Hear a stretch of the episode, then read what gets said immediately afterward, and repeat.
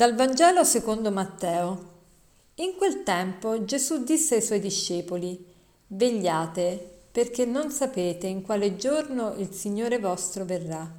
Cercate di capire questo. Se il padrone di casa sapesse a quale ora della notte viene il ladro, veglierebbe e non si lascerebbe scassinare la casa.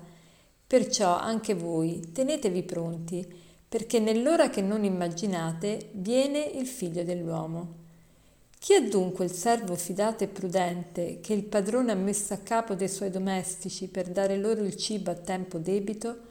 Beato quel servo che il padrone arrivando troverà ad agire così. Davvero io vi dico, lo metterà a capo di tutti i suoi averi.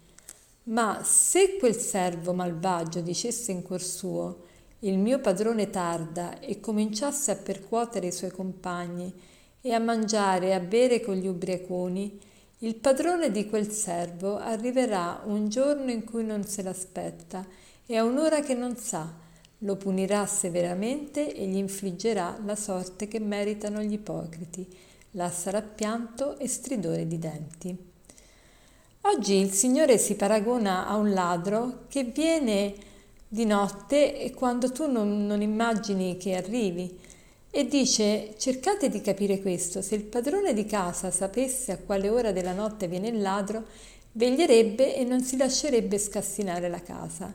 Noi vedendo questo paragone diciamo, ma Gesù, tu perché ti paragoni a un ladro?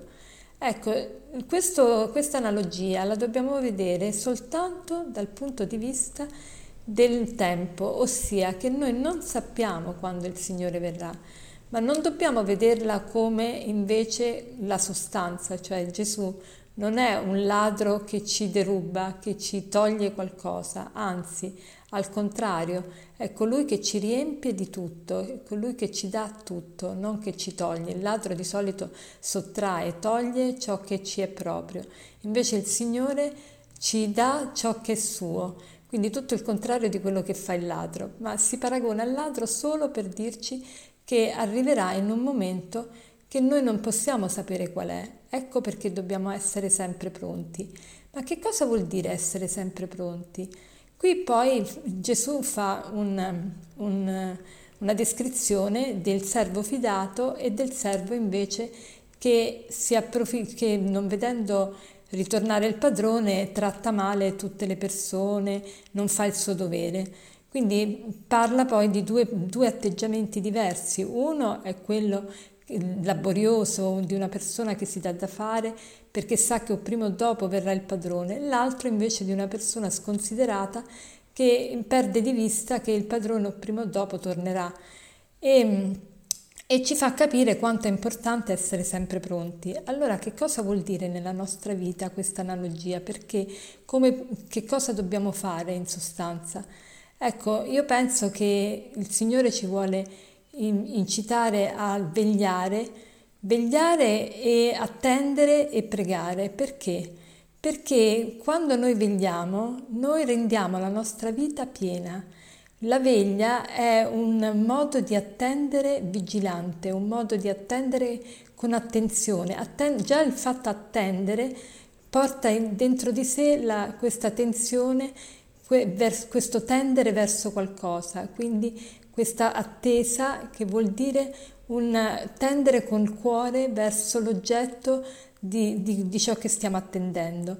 Quindi eh, per vegliare bene che cosa dobbiamo fare? Dobbiamo mai dimenticarci il fine per cui noi siamo stati creati.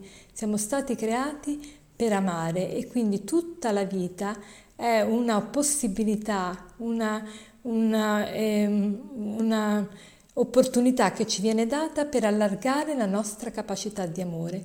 Cerchiamo di vedere la nostra giornata in questi termini tutto quello che ci succede, tutto quello che ci accade, sia nel bene sia nel male, ossia sia dal punto di vista di una sofferenza oppure da un punto di vista di una soddisfazione, tutto deve concorrere ad allargare la nostra capacità di amare.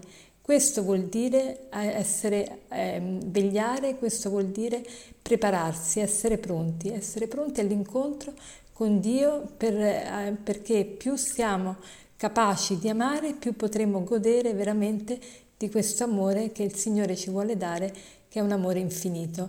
E allora non abbiamo più paura della morte, perché noi attendiamo, attendiamo questo incontro con Dio, perché poi dovremmo aver paura di morire se nella morte incontriamo proprio la persona che ci ama più di tutti e avremo il compimento di quello che stiamo attendendo? Ecco, per concludere vorrei citarvi questo aforisma che dice così. Essere pronto è molto, sapere attendere è meglio, ma sfruttare il momento è tutto. Buona giornata.